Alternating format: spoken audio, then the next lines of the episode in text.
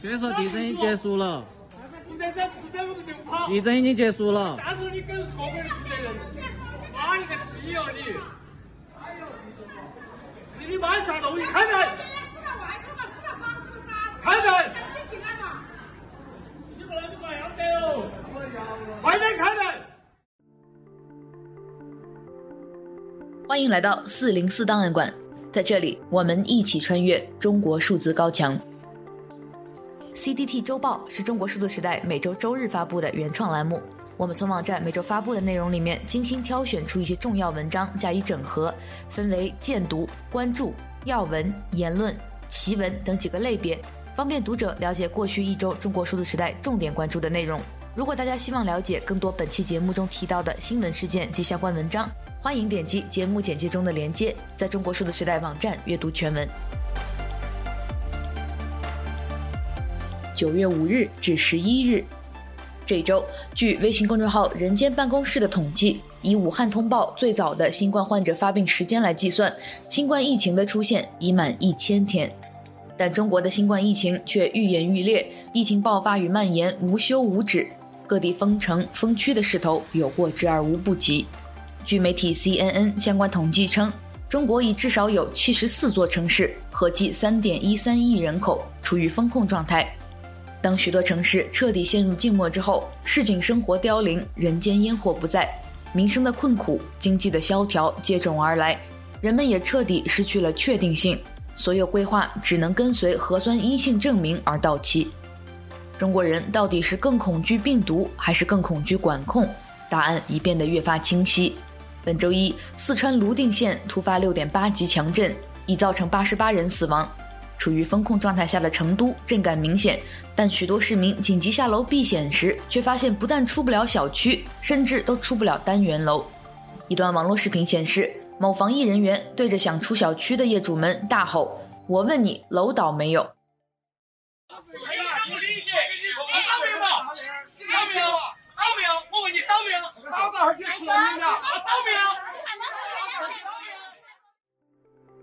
在其心目中，市民死于地震与逃脱监管，哪个更严重？答案不言而喻。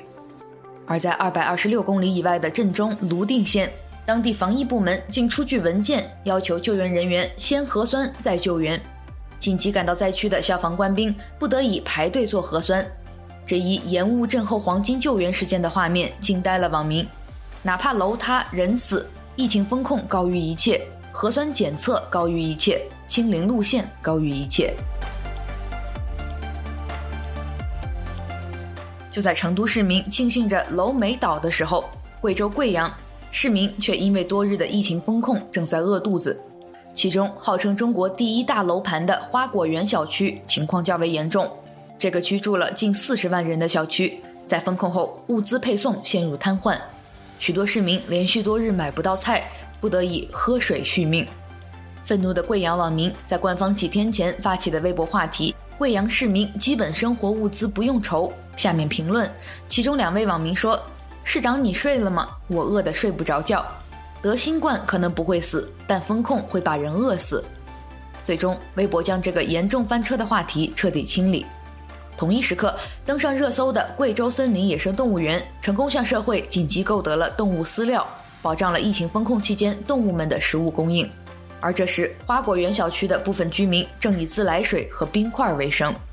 贵阳市政府最终就物资不足而致歉。一天后，花果园小区出现了大白人链传菜的奇葩宣传，上百名防疫人员在可通行消防车的干道上人工接力传菜，也全然不在意视频中闪过汽车、三轮车等交通工具的尴尬。没有困难，制造困难；没有感动，创造感动。而这一低效传菜的愚蠢举动，也很好解释了那些饿肚子的悲剧究竟是如何发生的。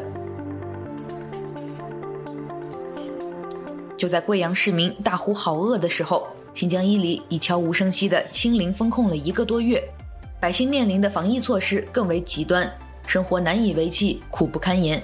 已经有人因缺乏物资、就医困难而死去。由于新疆的舆论管控更甚。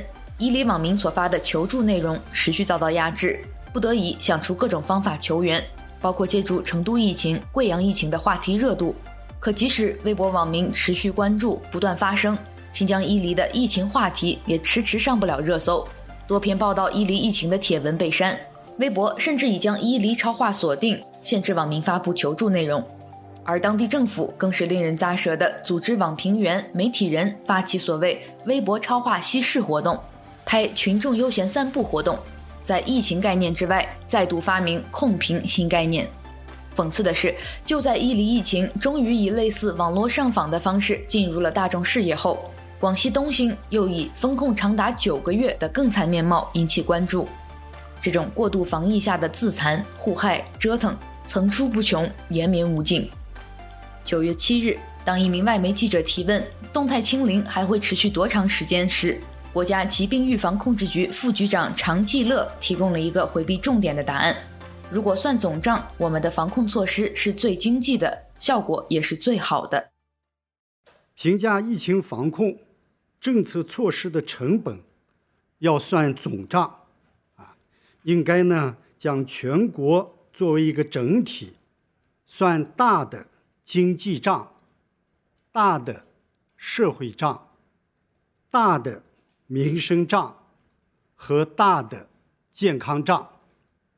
如果算总账，我们的防控措施是最经济的，效果也是最好的。这实际上是重复了一个多月前习近平的那句“疫情防控要算政治账”。常继乐的回复算是一种提醒。许多网民都把算总账的对象直指亲自指挥师习近平，于是，在本周五英国女王伊丽莎白二世与世长辞后，微博上又出现了“该死的不死，可惜不是你”这样的隐晦诅咒，而这也再度触碰了敏感禁区。当人人都在见证和记录历史的时候，历史这本总账又该如何计算？一周见读。以武汉通报的最早新冠患者发病时间来计算，二零一九年十二月八日，至今已满一千天；以上海全城解封时间来计算，刚满一百天。一千天，一百天，回看时光阴似箭，却又度日如年。这种互相矛盾的时空感，其实只是因为累了、麻了。这篇文章来自微信公众号“人间办公室”，新冠一千天，原文已经被四零四。今天我们来关注，习时代至少五十六万中国公民被软禁，中国每年数十亿美元用作大外宣，和维吾尔强迫劳动产品登上美国货架的相关报道。请见本期 CDT 报告会，我们来关注中国以家为牢的软禁制度。中国每年花费数十亿美元用作大外宣，但仍难获西方民众好感。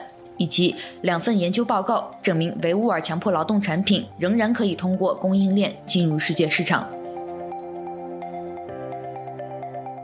九月五日，四川省甘孜藏族自治区泸定县发生六点八级地震，处于封城状态中的成都震感强烈。然而，一些民众在地震发生时的逃生诉求却被官方的防疫政策阻止。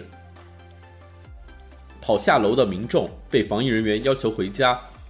部分消防通道被堵死，救灾需求与核酸隔离要求相矛盾，成为了中国防疫政策中人道主义悲剧的新注脚。本期节目，我们来关注成都封城中的种种乱象和民生疾苦。请见四零四档案馆第一百六十五期：地震了能跑吗？原则居家囚禁中的成都人。九月五日。浙江省委宣传部的官方微信公众号“浙江宣传”发表了一篇名为《低级红、高级黑的六种形式》的文章，细数近年来中文舆论场上的低级红、高级黑事件。该文认为，低级红不被纠正的话，会被炒作利用，发展成高级黑；而高级黑则是一种居心叵测、用心险恶的行为，在重大事件中会混淆视听，损害党的形象。在这篇文章中，浙江省委宣传部还对低级红、高级黑进行了归纳，总结出了六种形式。本期节目，我们聚焦在这篇文章，并回顾这些被官方称为低级红、高级黑的事件。请见四零四档案馆第一百六十六期：低级红、高级黑的六种形式与狠起来自己都骂的官方宣传。近日，在微博“伊犁超话”“伊犁疫情”两大话题下，新疆伊犁自治州的许多网民接连发声，讲述控诉伊犁封城近四十天来的种种防疫乱象，并向外界求助，引发网民关注。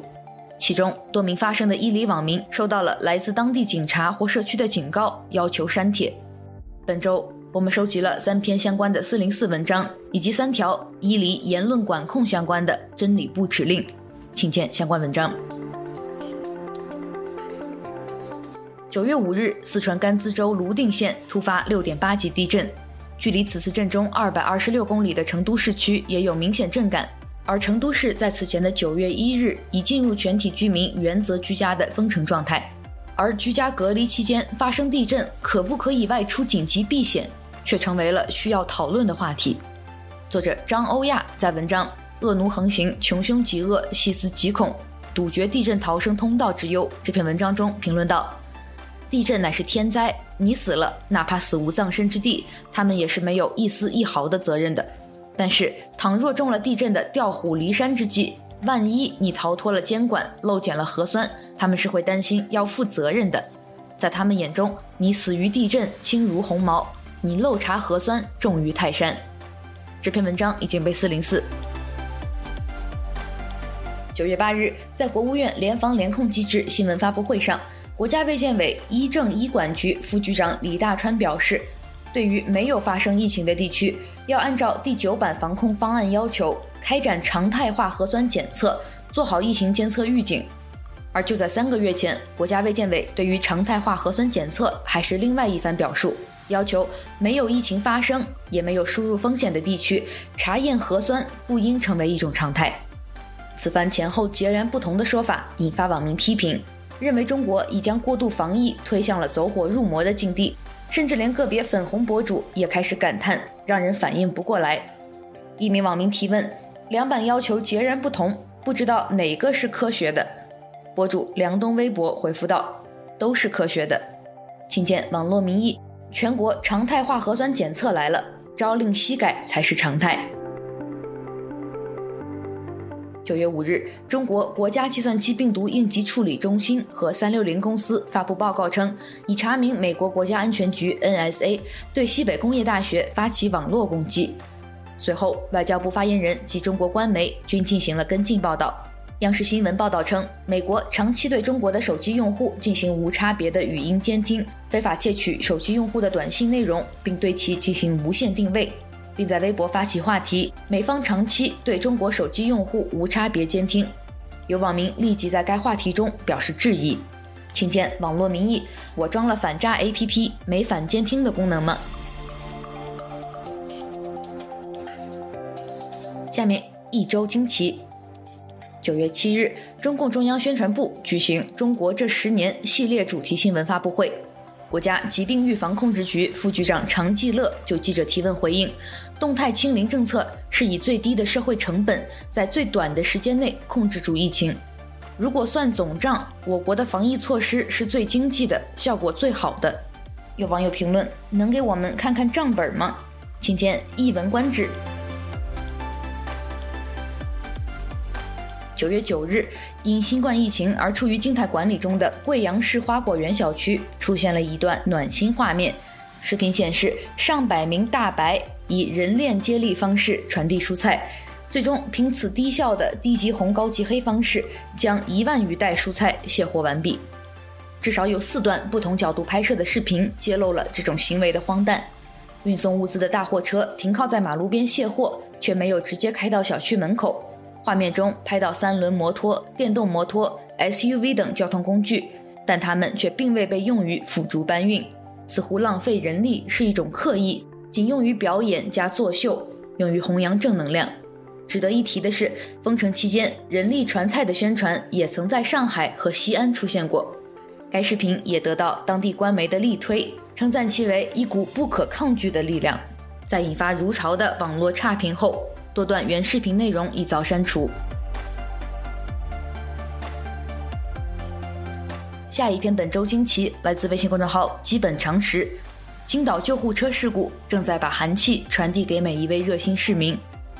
九月六日晚，一辆负压救护车在青岛城阳区发生交通事故，车辆侧翻，人员受伤。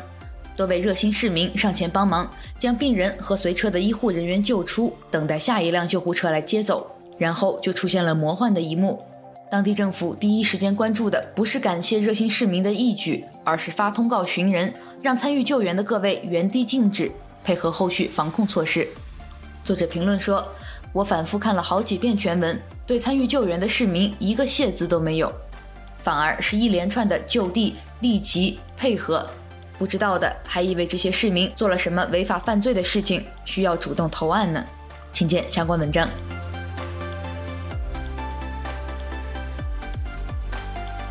一周讽刺。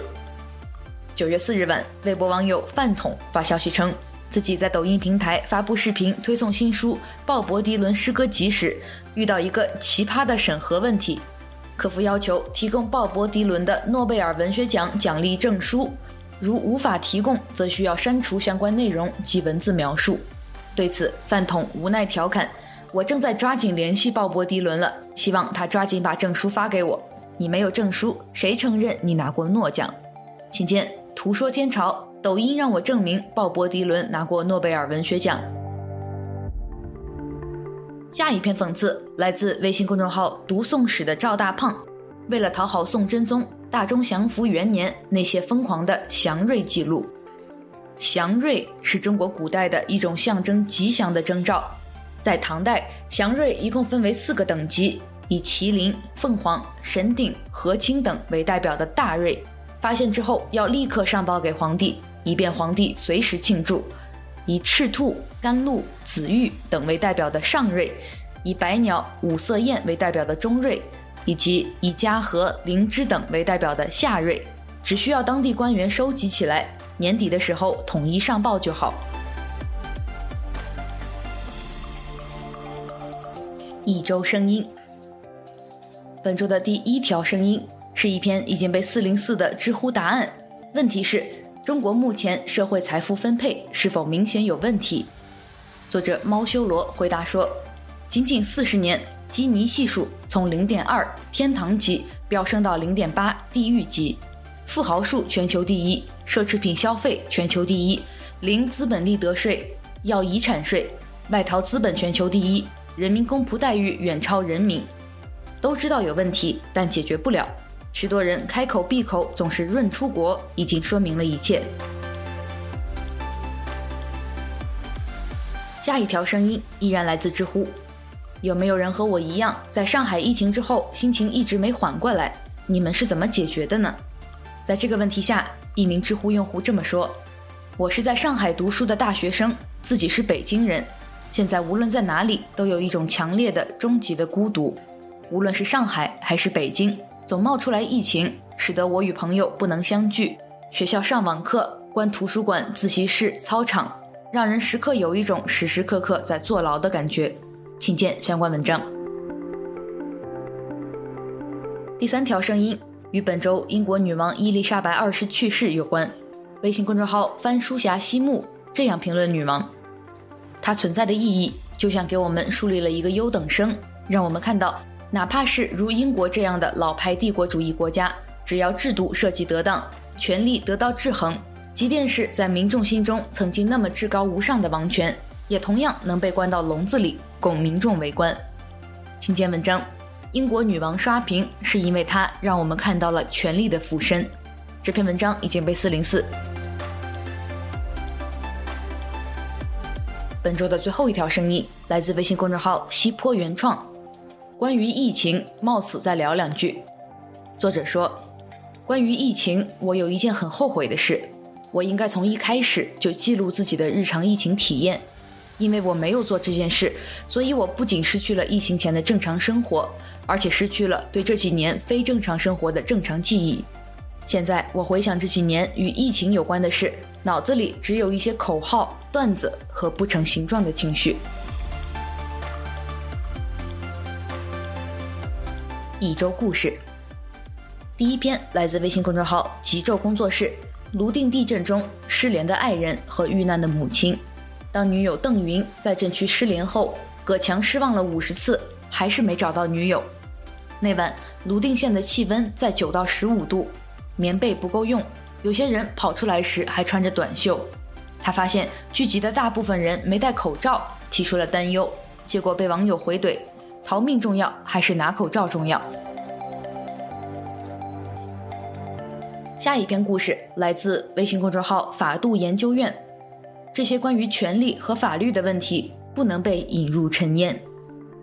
电影《引入尘烟》票房逆袭，引发人们对电影的热议。这部电影直面农村底层生活，细密地刻画了穷人的苦与善。电影里的故事发生于2010年。假设相关法律规定能够真正照进马有铁的生活，他的人生也不会在周而复始的悲惨中打转。权力没有救济等于虚掷。这句法谚用在这里恰如其分。最后一周视频：九月五日，四川省甘孜州泸定县发生六点八级地震。震后，甘孜州应对新冠肺炎疫情应急指挥部发布了一份公告，要求救援人员在进入灾区后需持二十四小时内核酸检测阴性证明，接受核酸落地检。有两段网络视频证明了该管控措施的存在。不少网民在看到这些滴水不漏的灾区疫情防控视频后，大呼太魔幻、反常识，质疑如此救援难道没有耽误黄金救援时间吗？是救援还是谋杀？在重大的自然灾害下，到底是防疫重要还是人命重要？请见 C D T V。四川泸定地震后，当地防疫部门要求先核酸再救援。下面的几则视频依然是关于四川地震。处于疫情封控状态的成都，在这场地震中震感强烈，很多市民在地震发生后第一时间紧急下楼逃生。然而，一些在网络上被传播的视频则显示，很多市民在逃生的过程中被封锁在小区楼房里。一段视频显示，成都某小区的居民被锁在单元楼内，而两名身穿防护服的防疫人员还在坚持守门。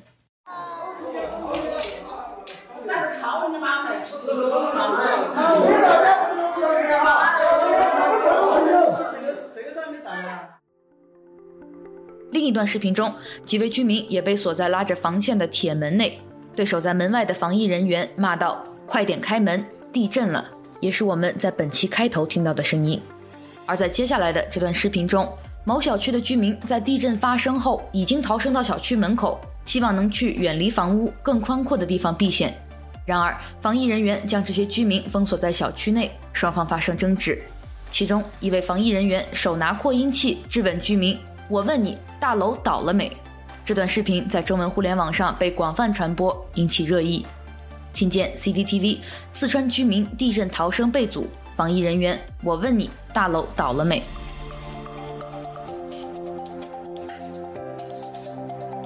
在疫情防控中陷入绝望的。还有下面这位深圳打工人，因新一轮疫情爆发，九月初，深圳多区宣布进行强化管控。九月四日，一段在互联网上被广泛传播的视频显示，一位在深圳的打工人醉酒后濒临崩溃。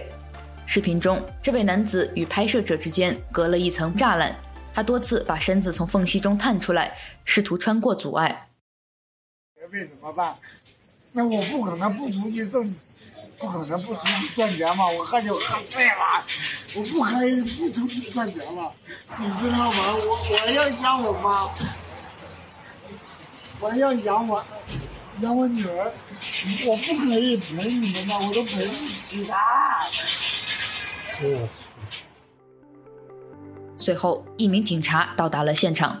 该视频在网上引发热议后，已被官方审查删除。请见 CCTV。深圳打工人醉酒后崩溃。本周的最后一条视频发生在黑龙江省大庆市。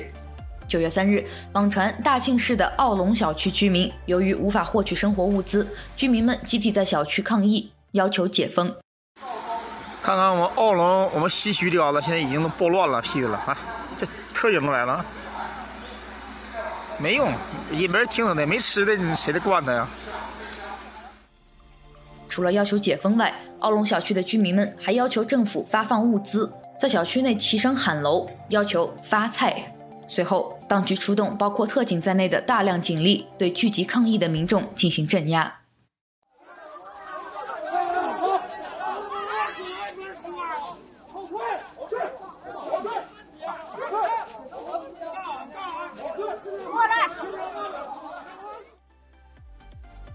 根据《新京报》报道，从九月四日晚上九点起，继续在大庆市主城区实行五天临时性管控，措施要求不变。